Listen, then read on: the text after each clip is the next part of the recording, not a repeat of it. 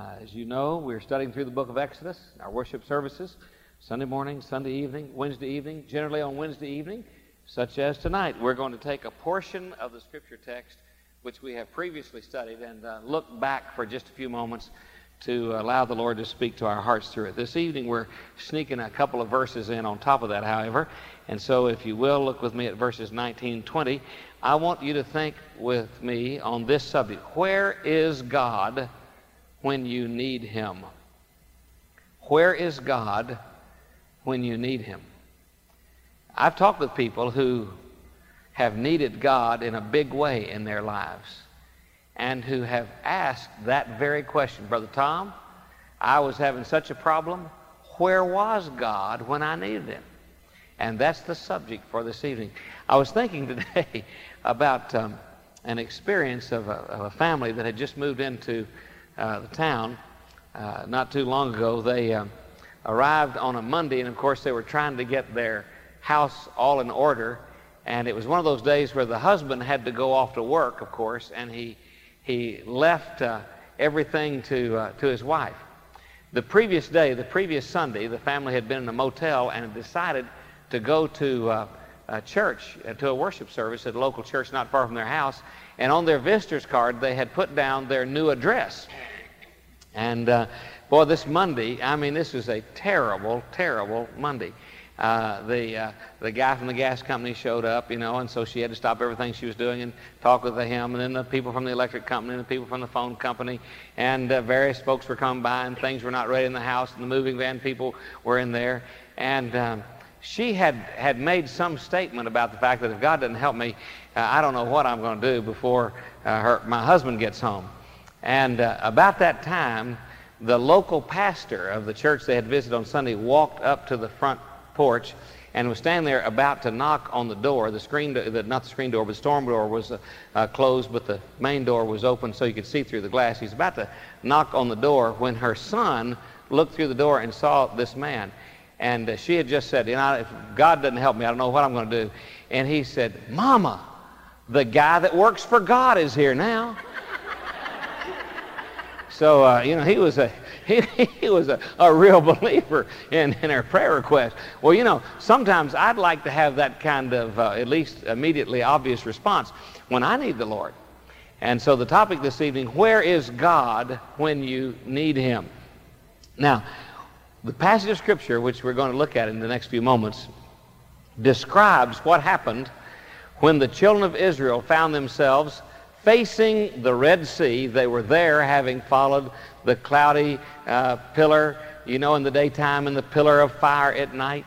And they had followed all the way to the Red Sea. They were facing the Red Sea. They turned around and looked behind them, and chasing them was the army of Pharaoh. In fact, 600 of the finest charioteers in the world at that time were leading these armies. I mean, this was an incredible host coming out after them. And of course, the Egyptian, uh, the Israelites were armed with, with nothing, whereas uh, the Egyptians were armed with everything. So, sea in front of you, Cloudy pillar there, you're there because you followed God, supposedly in the words of Moses. Behind you, the enemy, and the gap is narrowing. I mean, just every second they're burning daylight. They are scared to death. They are in what, you know, we could honestly say is a real situation. Now, I want to mention something else before we read the scripture. I, I, I think there's some people here among us tonight who can identify with that. I know I have been in situations before, and you have too, where what I felt was needed at that moment was the manifest presence of God. I mean, I really was needing God to show up. I can recall some specific times in my life when, because of some, some events that had transpired, I felt that uh, if the Lord didn't show up, I wasn't sure what kind of meaning my life would have in the future. I mean, just desperate moments. Now, maybe you can't identify with that. Maybe you can. Uh, it could be that uh, uh, you have been touched physically in such a way that your, your heart cries out, Lord, where are you? It could be that something's happened in your family. and you're looking at the events and you're watching things become unraveled in your home, and your heart is crying out, God, you know, I love you. I've tried to follow you. I've done my best as a husband or as a wife, as a mom or as dad. Why is this thing coming unraveled? Where are you? I need you. Here are all these promises about training up kids in the way they should go. Hadn't seemed to work in my situation. Where are you when I need you the most? It could be that something's happened to you like that in your business. Uh, I've been in situations in church where, you know, I just felt like the Lord didn't show up within 24 hours and bail us out. I didn't know what would happen. I'm not talking about financial decisions. I'm just talking about church decisions where we were poised and ready to move ahead, but we needed a great moving of God. Where is God when you need Him? It may be something uh, in your own heart, maybe a, a personal, very quiet struggle, a battle that's going on in your own relationship with the Lord. Maybe you haven't told anybody about this. And you're just saying, Lord, I've been just I've been just going on and going on and persevering and persevering, and I keep thinking any day things are going to change, and day after day has passed, and week after week has passed, and I'm not better, I'm worse. My spiritual life is growing cold. Where are you? I need you. Where are you? And so that's the subject this evening. Where is God? when you need him. Stand with me, if you will, please. And let's look at two verses 19 and 20. Exodus chapter 14. And the angel of God, which went before the camp of Israel, removed. All of a sudden, this pillar of fire, this angel of God, which went before them, also there was a pillar of fire, cloudy pillar in the daytime. And so the pillar of cloud went from before their face and stood behind them. Get the picture. They are facing the Red Sea. Here is this cloud. There's an angel. God said, I have sent an angel to lead you. There's an angel. All of a sudden, this angel of God, this cloudy pillar moves. I don't know whether it goes over or goes around, but the children of Israel, the thing's gone. They turn around and gasp, and between them and the Egyptians, there's the pillar of fire behind them. So it removes and went from before their face and stood behind them. And it came between the camp of the Egyptians and the camp of Israel, and it was a cloud and darkness to them. That is, the Egyptians were in darkness, but it gave light by night to these. So the Israelites had light, so that the one came not near the other all night. All of a sudden, Pharaoh's army came to a screeching halt. They were in, in incredible darkness. They said, we can't go any further. And so everything ground to a halt for a moment, all right? Now I want you to uh, underline some words. Verse 19, and the angel of God which went before. Underline that word before. All right? Go down to the next to the last verse, the next last word in that same verse. Underline the word behind. And then go down to verse 20, and it came between. So we have before, behind, between. And some of you already can guess where we are headed. Where is God when you need him? Father, I pray that you would open our eyes to the truths of the Scripture, and I pray it in Jesus' name. Amen. Thank you. Be seated, please. Sometimes uh, I meet people who impress me with the fact that seemingly they have never needed God. It's not always something that is an attribute of the young. You know, many times they're young people and, you know, life is wonderful and carefree and no big problems. And if you ask them, has there ever been a time when you have desperately needed God? They would say no. But I want to tell you this. I have never met anyone who has grown up in the faith whose life did not have in it, on more than one occasion, some measure of desperation. I don't know of anybody who's grown up in the faith. I know of a lot of immature people who, who talk about being Christians and have not grown up, do not have a mature faith. But you meet somebody who has a mature faith, and you will discover that there have been in their lives moments of desperation. maybe spiritual, maybe soulish, emotional, may be physical, may have been financial, may have been family, may have been business, their finances, you name it, but they have come on more than one occasion in their lives to moments of desperation.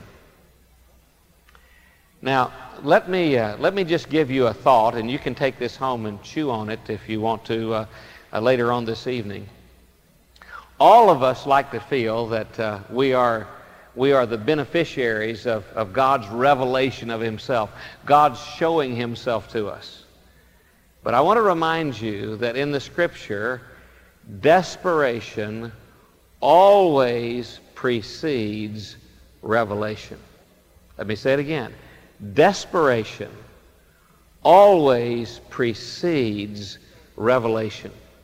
So if you want to be a person who is mighty in the faith, if you want to know, be a person who knows God in ways other people will never know him, just count on the fact that there will be in your life moments of desperation. I can't tell you the number of people who have, uh, in, in quiet conversations, shared with me some incredible spiritual insight. And I would ask them this question where in the world did you, did you come across that? And they will tell me of an event in their life in which it seemed that, you know, if God didn't show up, they couldn't go on. They were just desperate. I talked to a man one time who said, uh, I live with incredible pain. Uh, as it turned out, uh, he was later diagnosed as having a, uh, having cancer of the, of the bone. And he said, I live with incredible pain. He says, it doesn't just come and go. He said, there is not a moment when I am not in pain. He said, uh, I rarely sleep more than just a few minutes at night. He said, I'm up and down, up and down. He said, I cannot find any position whatsoever where I'm comfortable. He said, I just live with pain. And the longer I talked to this man, the more I discovered that I was talking with someone who knew God in a way I did not know him. There was a quietness about his life. There was a calm assurance about his life. There was a depth about his life. There was a wisdom in his counsel about his life.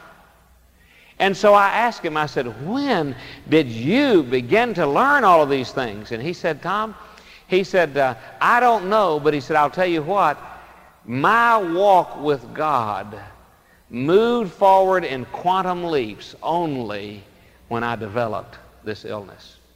And he said the truth of the matter is, he said, as badly as as badly as I hate feeling the way I do, I wouldn't give it up to know God the way I have known him. My life has been greatly influenced by uh, Dr. E.F. Hallock, pastor of the First Baptist Church of Norman for many, many years, during, during its years of great growth and great ministry to the students. And Preacher Hallock is the one who taught me the principle of Bible promises. That is, the principle of finding the will of God as revealed by the Spirit of God through the Word of God. And doing it in a way that is not so subjective, but really leaves, you know, no question but that this is God moving in a specific way. And, and Preacher Hallock taught about Bible promises. One day, I was sitting, uh, Ralph, I think you were, Ralph's gone. He's, where are you? Out there. You weren't sitting up here. You were right out there.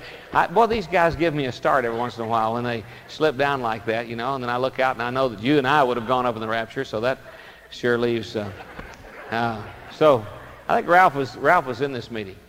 Uh, we, were, we were at Preacher Hallock's house. We were just sort of sitting on the floor, and, and um, he told me something about his life, told us something about his life I never knew. He said, Tom, he said, you know, there was a time when, uh, and this is years ago, he said, I, I uh, found myself considerably overweight. And he said, um, I, I went on some diet pills. He said they had, they'd just come on the market. And he said, um, I don't know what these things did to me. He said, uh, they threw me into a terrible depression. He said, um, it was awful. He said, I was sleepless. He said, I, I was uh, I became paranoid. He said, here I was, pastor of this large church. He said, I lived with fear. And then he went on to say, uh, he said, now you, you don't know the depths of my fear. He said, I began to be afraid that I, would, I was going to take my own life. He said uh, we would travel, and he said in the motel room I would always check in and make sure we got, a, got the ground floor because I was afraid that I was going to jump out the window. He said, I, he said there were times, he said, I would sit up all night with my back against the wall. He said, I remember a time on a, uh, on a vacation when I took my knife and cut a piece of rope on a swing into pieces because I was afraid that in a moment of depression I might hang myself. He said there was another time in my life uh, during that same period of time. He said he said we had a gun in our house. He said I took that gun and he said I disassembled it because I was afraid I was going to attempt to take my life. Now this is a great great preacher. And I said, What in the world brought you out of that? And he said, I just kept calling out to God. And he said, Suddenly, he said, God began to reveal to me how he could speak to my heart through the scripture. And he said, It was in those dark days that I learned the principles of Bible promises. So, what he had to share with me and with others over the years that was of such tremendous benefit was what he learned in moments of desperation. Let me say it again. If you want to grow in the Lord, you can count on the fact that you will come to moments of desperation because desperation precedes revelation. And I think I'm, I look out here and I would imagine there are many, many people who say that in my life at this moment there is a quiet sense of desperation, which should be good news because it means God is preparing to reveal himself to you in a fresh way. The children of Israel were at a point of desperation. Think about it. They have gone from elation when they came out of the land of Egypt they came out with a high hand. I mean, you can imagine they were praising God. They followed God. There was this cloudy pillar, angelic presence there, whether they could see the angel or not, I don't know. This messenger of God which stayed with them all the way through their wilderness journey. And there was this cloudy pillar, and they were following it. At night it turned into a cloud of fire, and they followed it. It was an incredible event for them, but they followed it right to the Red Sea. And there, standing at the Red Sea, they suddenly found themselves in a desperate situation. Pharaoh's finest were on their heels. Where was God when they needed him? Well, first of all, when you need God, as they discovered, God is before you. That's the first word I had to had you to circle or to underline. God is before you. What does it mean when somebody is before you? Well, it means a couple of things. First of all, it means that they are giving you some direction, a sense of, of purpose, a, a plan. I'm out here in front of you. This is where I'm going. But also, there is preparation. He is out there preparing the way. I will go before you. I will prepare a way for you. And so there is this sense of preparation. By the way, God is not going before you in two different directions right now in your life. You can't just flip a coin and pick a plan for your life and assume that God is going to go before you. God is before you on the pathway he has selected for your life. Let me give you an illustration of this. When Abraham was asked of God to sacrifice Isaac, his son, on the mountain there, which is now the Temple Mount in Jerusalem, God said, I want you to go three days' journey, and I want you to go find the mount that I show you, and there I want you to sacrifice your son, your only son whom you love, Isaac. And the Bible says that Abraham took his son, took the wood, there was a servant with them for a while, and they made their way three days' journey to the mountain God showed him. And once they found the mountain that God showed him, Abraham went up on the mountain. And you remember it was there that while Isaac was stretched out on that altar, and the wood was prepared, and Isaac was asking, questioning his father, Father, where is the sacrifice? And, and, and, and uh, Abraham said, Well, God will prepare himself a lamb. It was at that moment, as he was about to plunge that knife in the body of his son, it was at that moment that the angel stopped the hand of Abraham, and that Abraham, looking off to his side, saw the ram caught in the thicket. Now, here's what I want you to see. The ram was caught on, in the thicket on that mountain, not on some other mountain. Now, what I'm saying here is this. You don't just haul off and do your will and say, God bless it. You don't just live your life following your plan and expect that God is going to before you preparing the way for you. He will go before you as long as you are on the path he has chosen for you. But when you come to a moment of desperation as the children of Israel, you say, Lord, where are you? He's before you. He's preparing a way, and he's showing you how to get there. He is before you. But he's more than before you.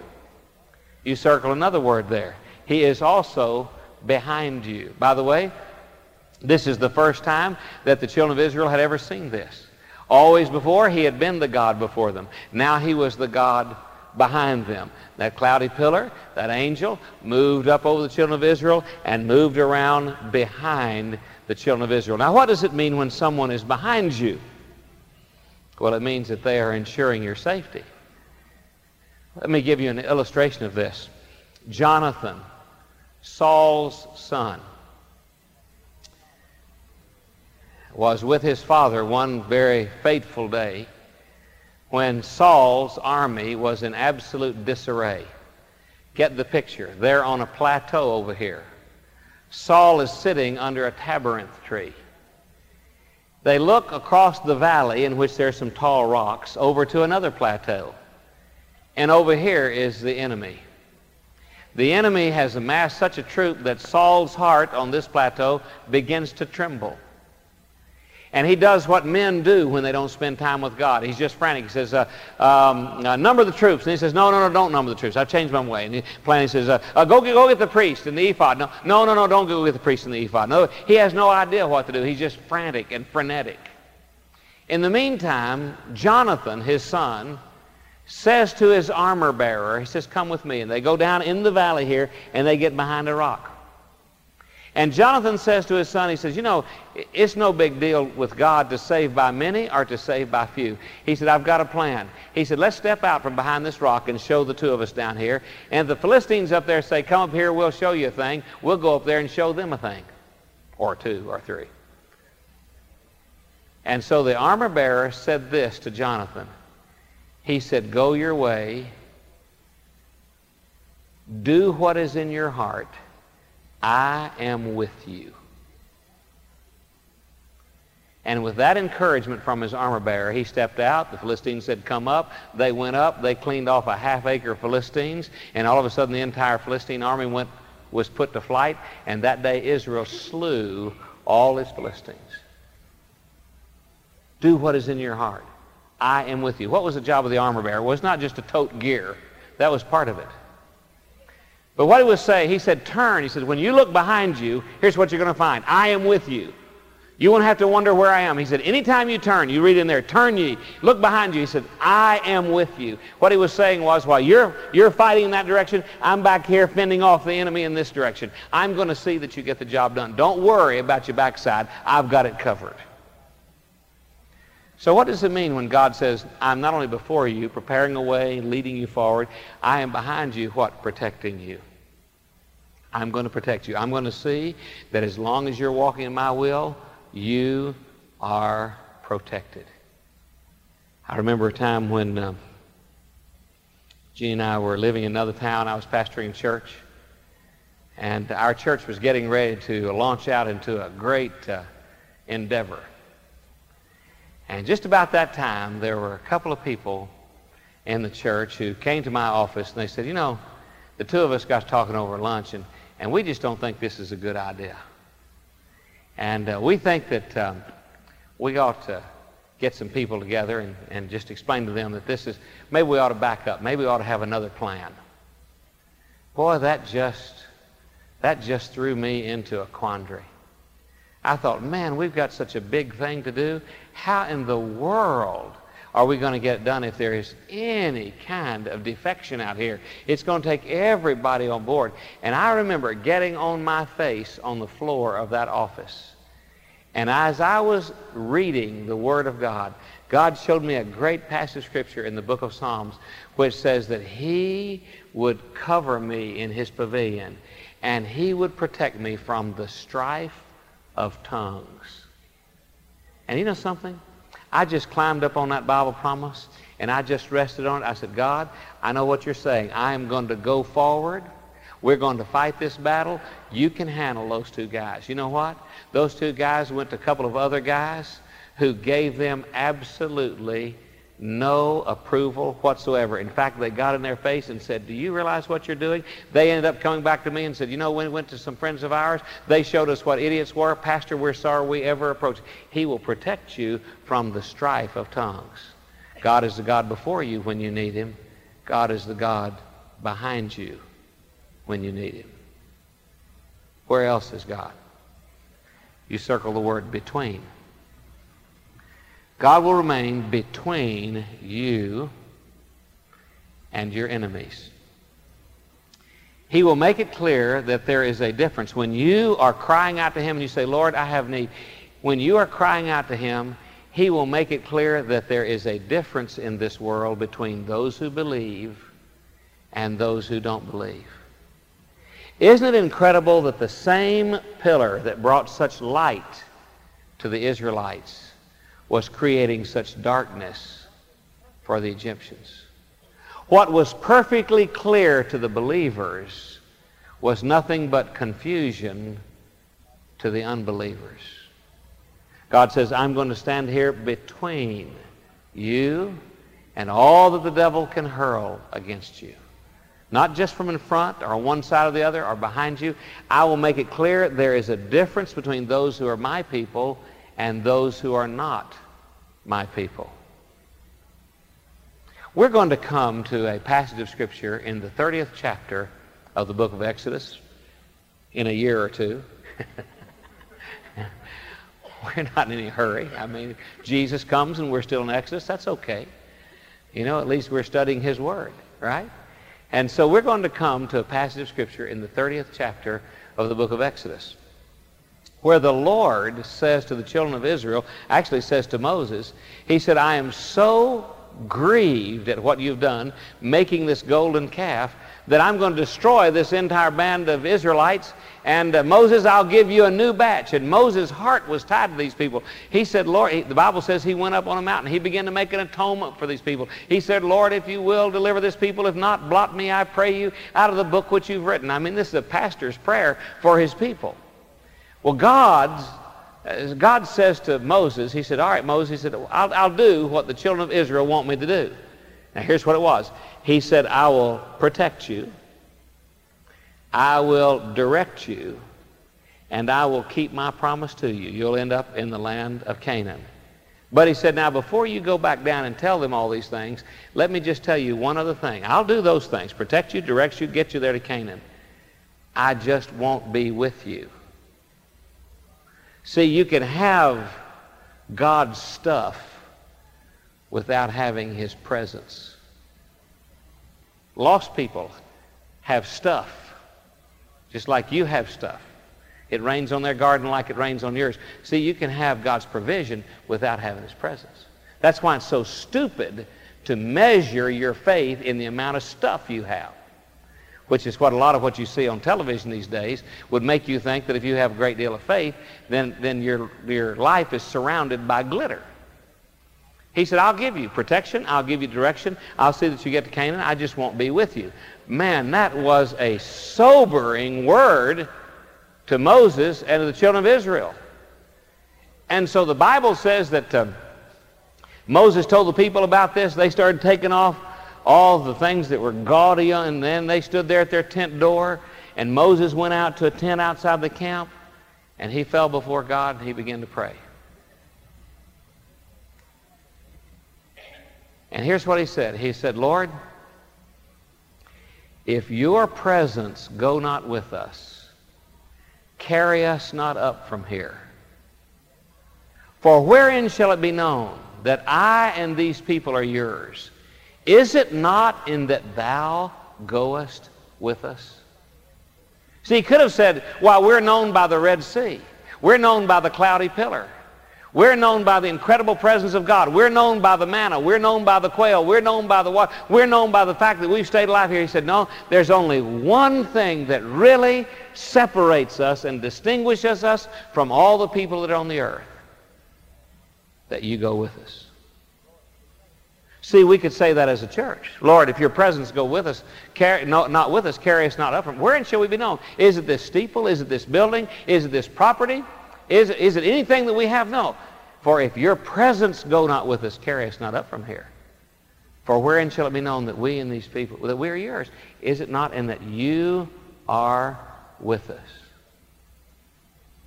Where's God when you're in trouble? Well, he's before you. He's preparing a way for you. Where is God when you need him? He's behind you, protecting you. Where is God when you need him? He's between you and all that would assault you. The simple answer to this question is, you know, where is God when you need him? He's there. Right where you need him. Let's pray together. Father, thank you for this reminder in your word tonight through the simple illustration of your moving the pillar of fire, the cloudy pillar, from the front to the backside of Israel, protecting them, preparing a way for them, showing the difference between them and all the unbelievers of the world. Lord, I pray that as our hearts cry out to you tonight, that any person here who is living in desperation, maybe it's concern for someone else, maybe for themselves, maybe it's family, maybe it's finances, maybe it's physical health, maybe it's business, whatever it is. Lord, I pray that tonight, as we cry out to you, we would understand that our desperation always precedes your revelation of yourself to us. Father, may we take comfort in the fact that you are here. And I pray these things in Jesus' wonderful and matchless name. With your head bowed and with your eyes closed during these next few moments, we've come to a time of invitation. Just a moment or so, our praise singers are going to be leading us as we sing a song of invitation. Your invitation. I'm just verbalizing it, but it's your invitation. The altar is open here. Prayer warriors will be coming. Counselors will be coming. If you've made a decision in a recent service, such as Sunday morning or Sunday evening, we haven't introduced you in one of our services, would you come and be seated down here to your right where it says seating for new members? I believe the Lord's speaking to some about joining this church tonight. Would you do that? Would you just make your way to an aisle, come forward, find a counselor and say, look, I want to join, or we want to join this church, become a part of this church family tonight? It could be the Lord speaking to your heart. He's calling you in some particular way, and you want to respond. It could be you have a prayer burden. You simply want to come, kneel here at this altar and say, Lord, I thank you that you are here. You are here right when I need you. You've never forsaken me.